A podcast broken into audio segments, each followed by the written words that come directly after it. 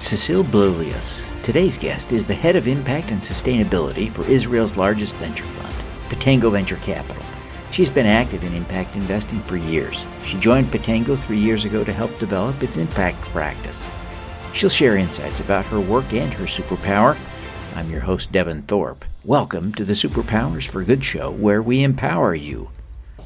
Cecile, thank you so much for letting me be here in your home in Tel Aviv. It's such a joy to be here with you, uh, and it's so great to have you back on the show. Thank you very much. Well, Devin, thank you first of all for coming all the way here and for helping with the cooking. yeah, dinner's not going to be ready without you. I did the tiniest little part. Thank you for allowing me to help. I feel just a little bit better about uh, being eating your dinner. Um, you do some amazing work. You know, I, we, have known each other for a long time, and I'm so glad. Uh, count you as a great friend. Um, but one of the things you, since you were last on the show, you've got a great new job uh, with the largest venture capital fund in in Israel. Tell us a little bit about your work at Pitango. Sure. So first of all, it's really a privilege to be on the show again, and to be your friend, because I do follow you, and I think.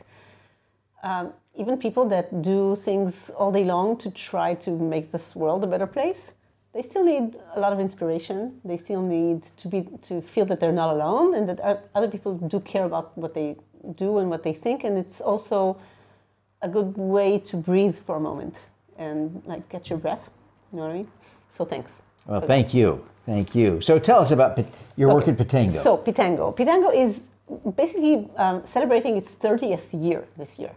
It's Israel's largest venture capital fund. It was founded by Chemi Peres, the son of our late President Shimon Peres, and uh, Rami Kalish and a few other partners. Um, it, we're at our Fund 11 by now, uh, raised about $3 billion, invested most of it in Israeli startups, and um, very much as a generalist fund. So Pitango mm-hmm. works as a platform. We work out of three parallel funds. One is an early stage fund that invests very early to round A. Then the um, uh, growth fund, which invests further than that and all the way to the IPO or exit. And a third fund that focuses on health tech. Health tech meaning also food, anything to do with human health. Okay. Um, and those funds work as a platform in parallel, even though the partners, uh, the, the, the, founding partners are still involved in all the funds, but they each have their own team.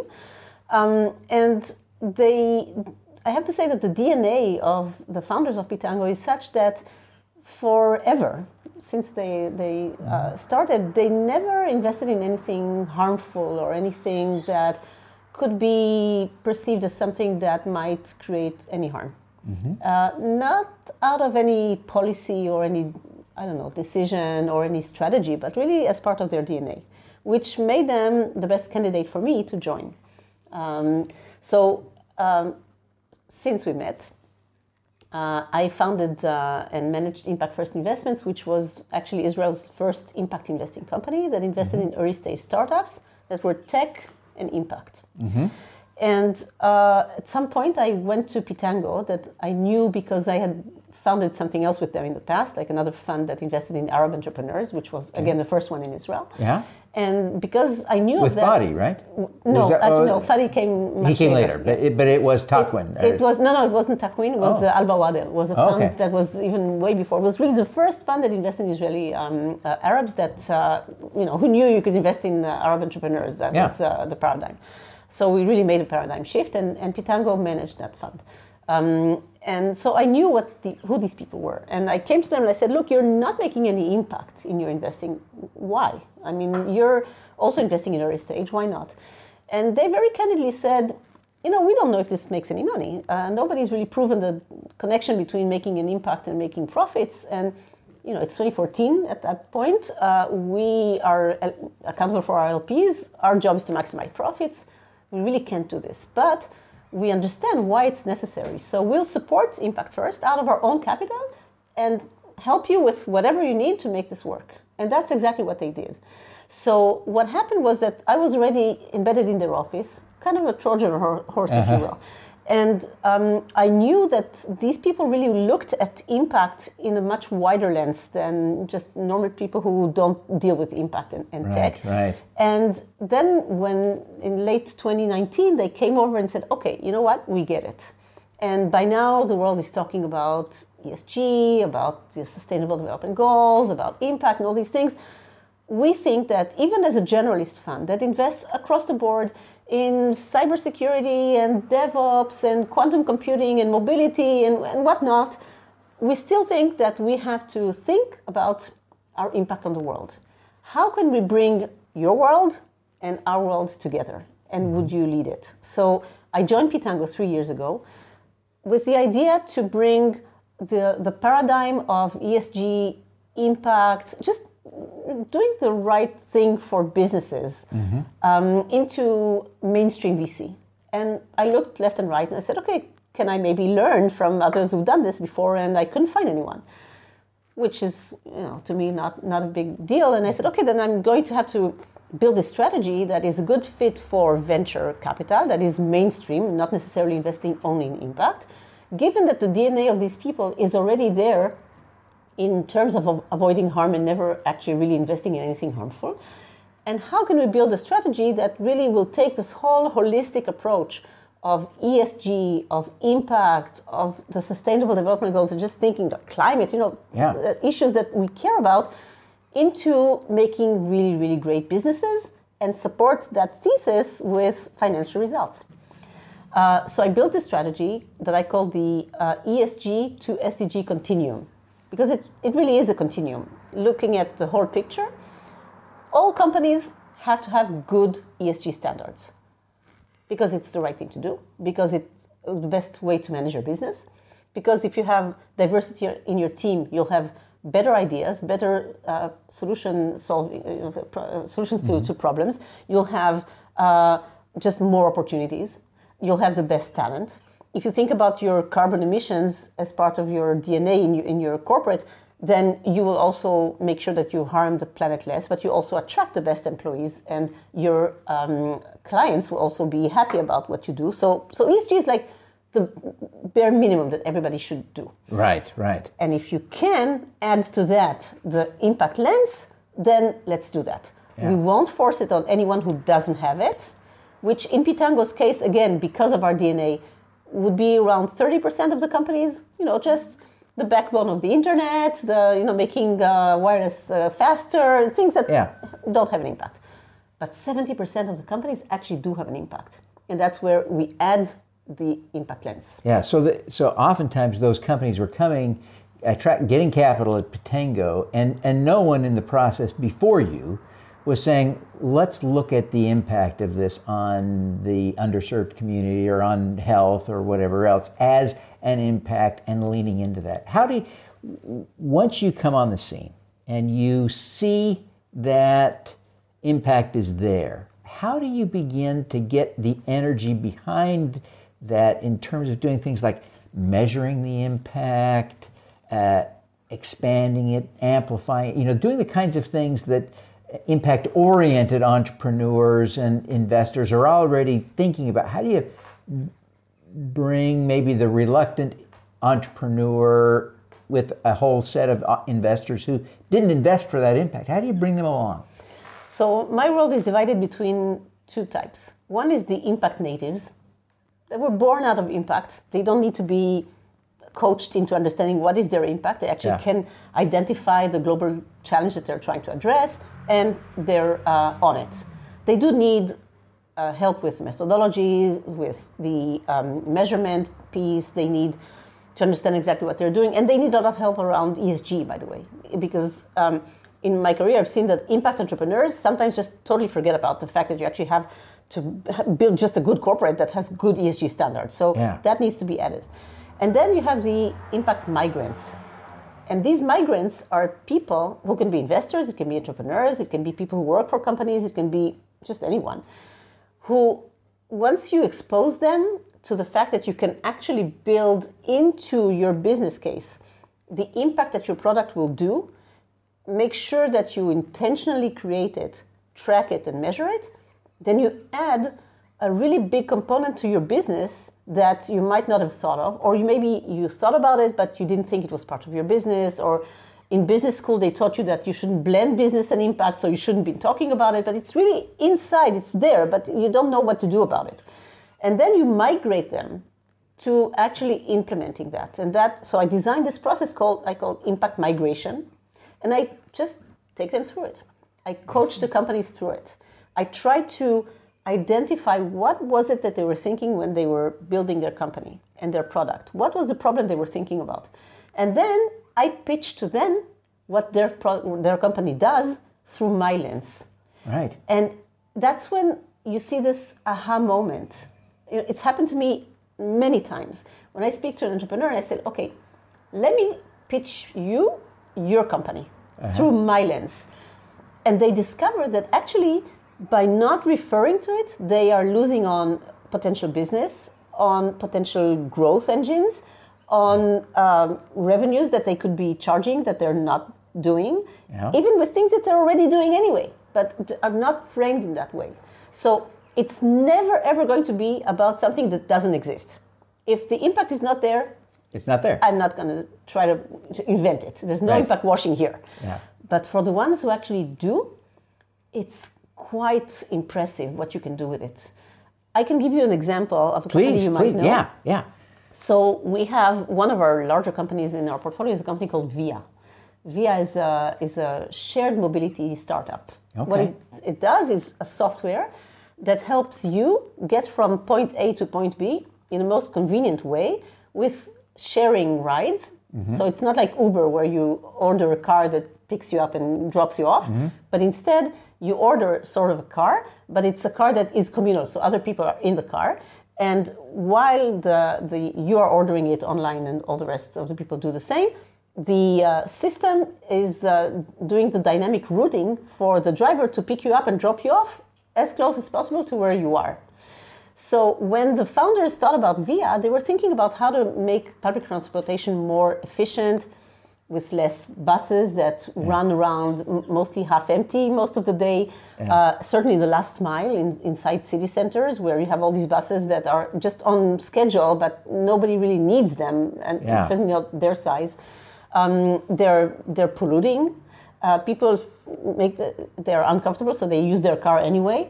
So what if they could reduce the number of people that uh, are single riders in cars and could actually share rides and get to point A to point B, not necessarily through the route of the existing bus route, but actually an invented yeah. route that was invented as on the spot. On the spot, yeah. Uh, by the, the algorithm. Yeah. And they were thinking about the reduction of carbon emissions because they were thinking about uh, you know less buses on the on, on, the roads and you know this this whole um, better way to design and execute on public transportation, which is true.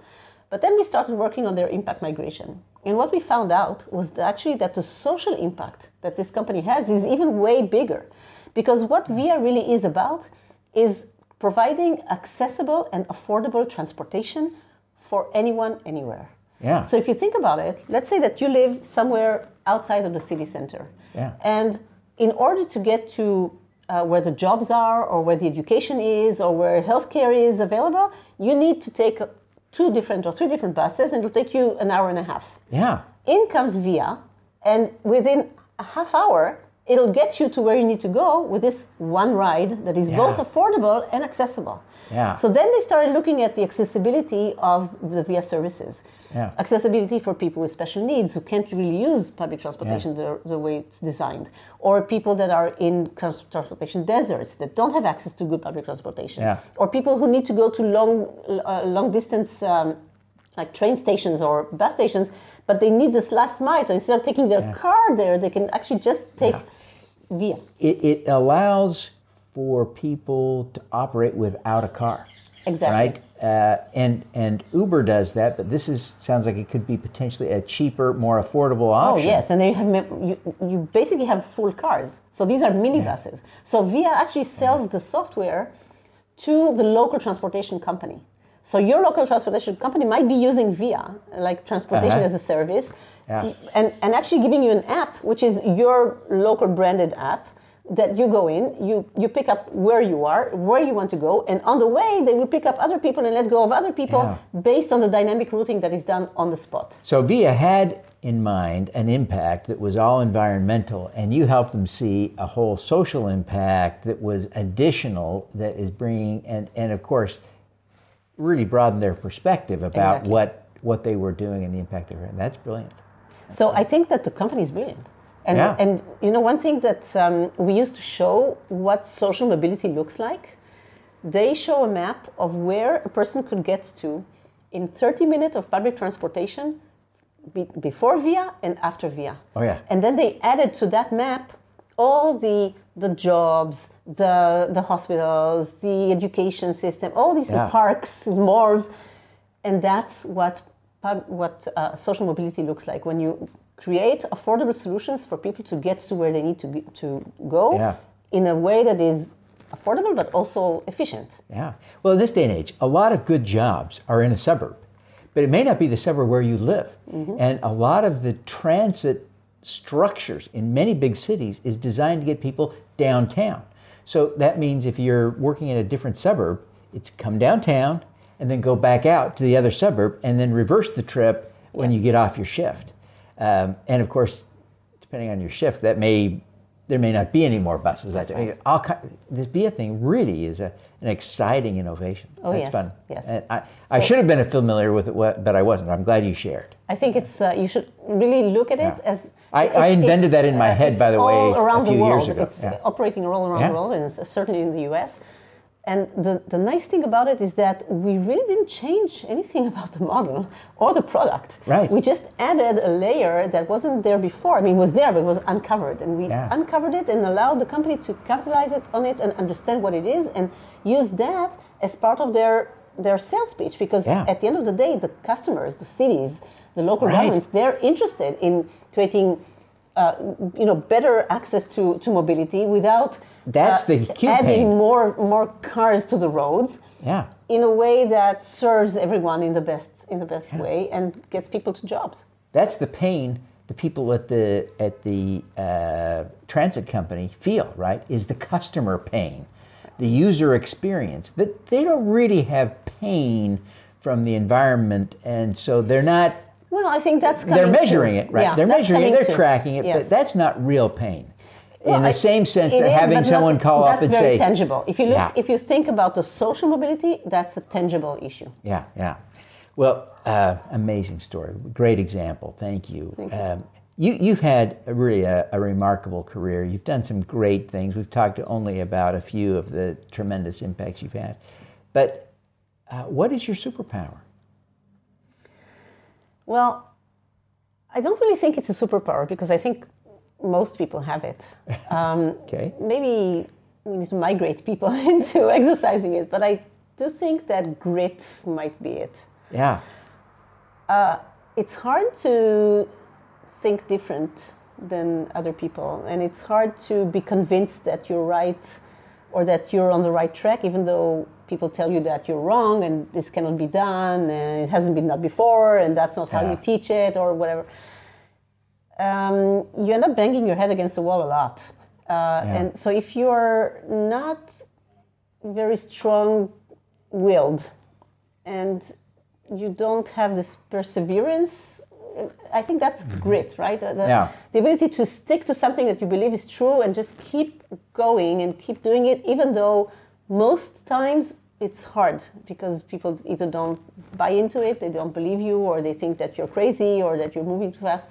So the the ability to achieve things, I think, has been very much um, attributed to the fact that I have that that superpower, if you will. But I think really Yeah. a lot of people have it. But with that, um, I move fast. It's frustrating because most of the world doesn't move as fast, and that's uh, sometimes very frustrating. Uh, but I take opportunities, and that's also something that people should be more aware of because opportunities come along all the time, and we just seem to not pay attention. So we have to pay attention to opportunities, and when they come, we take them. Yeah. And sometimes we're wrong. I mean, I fail a lot. Yeah. But I'm also right sometimes. Yeah. and when I when I am, I get this grit going, and that gets me where I go. Let, let's lean into that just a little bit. So, you mentioned that sometimes you're wrong. We're all wrong. Most we all have failures. But uh, sometimes you're right. Let's let's let's explore an example. Share an example of when you were right, but grit was the key for making it work. So when I started with Impact First Investments, I was absolutely sure that everyone would just realized that blending capital with tech to create solutions for our world's biggest problems just made sense. Yeah. And it just, till now, it's like absolutely mind boggling to me that I was among the few people who, who really were convinced on that. Yeah. Most people just told me, no, that it can't happen, it's not possible, whatever. Right. Um, so I was right, you know, in retrospect about that being a thing that really works. I was right about uh, making sure that we expand and, and retain as much talent and as possible into doing these things. But I was wrong with the approach on how to make it happen. Uh, I tried to work it into the mainstream. I tried to build a fund, which didn't work. Uh, I tried to convince people that they should shift their capital into, um, at least some of it, into making that kind of risk, and that, Yeah. that was I was wrong. I was wrong. It's just it was impossible, for example, to move institutional investors into thinking that they could do something like that. It was too early for them. No proof, no evidence. I didn't understand their mechanism of why they really couldn't, even if they bought into it, they really Yeah. couldn't do it. And and so sometimes, you know, I bang my head against the wall because I know I'm right, and eventually people will come around and understand it, and it will work, and that's happened. And sometimes I lose. I, I realize that this is just a wrong approach, and uh, and maybe it's too early, maybe it's just not the right type of thing that I should be doing, and then I refocus and I reconnect with the mission and try to attack it through a different angle. Yeah. Um, it seems to me that your point is valid. You said everyone has this. But at the same time, I think we've all seen moments in our own lives when we fail to demonstrate grit. We fold under pressure. All of us do it at times. Um, and I think some people never sort of actualize their grit. And whether you're on the grit most of the time or grit very few times spectrum, we could all learn more grit, I think. I think it's within our ability to learn more. How would you coach someone to strengthen their grit, to develop more, to be able to endure a little bit more, a little longer, to pull off more successes in their life? I think everyone wants to have more wins. How do we use grit to get there? Well, first of all, you have to accept the fact that you'll fail. And when when I coach young people, and it happens to me a lot, uh, to to be in this really formidable and uh, and flattering position to be able to give some advice to younger people. Um, you're going to fail, and you have to accept it. And when you tell me about your failure, I will support you. Uh, and that's something that is very important. You have to know that you will fail, and when you do, the people around you who love you will still think that you're brilliant, even though you failed. Yeah. Um, so accepting failure is very important because we all fail a lot. Number two, um, it's hard. I mean, you know, life is hard. Yeah, yeah. Um, I raised four children pretty much on my own. it's it's um, life doesn't give us any candies, not a lot of them to most yeah, of us. Yeah. Um, and you can just decide that it's just too much and you just wish that somebody, someone would take over. Uh, But if you do that, then you you lose. No one's coming. No, no, no knight in shiny armor. No one's coming. Yeah. It's up to you. The sooner you understand that and the sooner you accept that, the better you are. Because then Yeah. you face difficulty, you say, okay, this is happening. It's just me here. Okay, Yeah. I might get some help and retain some people and all that, but at the end of the day, it's me. I, when I go to bed at night, I'm with Yeah. me. and I look at myself in the mirror, I'm looking at me. So, you know, buckle up Yeah. and let's just do it. And sometimes you'll still fail, but a lot of times you'll just get over this bump, which is the hardest, where you, you have like this wish that, okay, could please, can someone just take this away from me and make this work? Not happening. The sooner you let go of this thought, the better adept you are to just get going Yeah. and get over the bump. Sometimes you get over the bump and there's nothing there. You have to accept it, done. But Yeah. a lot of times, it beyond the bump is what you're looking for, and there will be more bumps coming in, but you'll be stronger when you when you Yeah. address them. So New skills, bigger just- network. Yeah, it, it's really a matter of strengthening your own core Yeah. into trusting yourself that you can do this. Get all the help you can get. Try to get the mentors you care about. Try to get people to you know do things with you for you. Use every resource you can, but at the end of the day, it's about you. And really, you know, buckle up and do it. Yeah, great point. Great point. Well, uh, Cecile, thank you so much for taking the time to, to do this with me, and thanks for dinner tonight. It's- Very First of all, it's a pleasure, and I really hope that we um, can inspire people to get out of their comfort zone and do things that we all need. Yeah. Um, it's really up to us. So thank you for doing this. Well, thank you. Thank you. Now, before we wrap up, do you want to take just a minute and tell people how they can learn more about you and your work at Pitango and maybe how they can connect on social media or otherwise? Sure. So um, I'm um, I have a pretty um, busy LinkedIn account, so you can look me up. It's uh, Cecile Blilious at Pitango. It's going to be hard to find someone else with a name like that. So, so it's going to be easy to find me.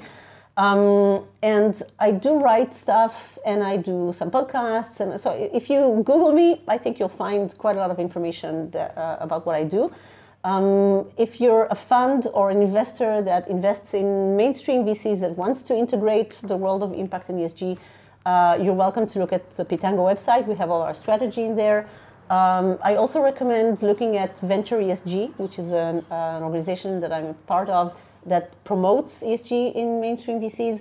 And I'm really happy to answer any questions and try to get people, you know, everything I write and do is open source. I give it to people with, with joy. So, you know, once you do things, you have to be generous with it. So I try Yeah. to do that. To just anyone can, can reach out. I really try my best to answer everyone. Well, thank you. Thank you, uh, Cecile. I can't thank you enough. Uh, and we wish you every success in your great work at Pitango. There's so much opportunity for you to change the world there. We really hope you do. Mm, Thank you, Devin, and I hope you'll enjoy dinner. thank you. I'm sure I will. now, let's do some good. Yes. Thank you for tuning in to the Superpowers for Good show. Twice each week, we host changemakers who share their impact, insights, and superpowers. Don't miss another episode. Subscribe today at superpowersforgood.com. That's superpowers number 4 good.com. Be super empowered. Get your copy of the book Superpowers for Good as an ebook, audiobook, paperback, or hardcover edition via your favorite online retailer. Interested in having me speak to your company, organization, or association? Visit devinthorpe.com. Then let's talk. Now, keep using your superpowers for good. Together, we can reverse climate change, improve global health, and eradicate poverty.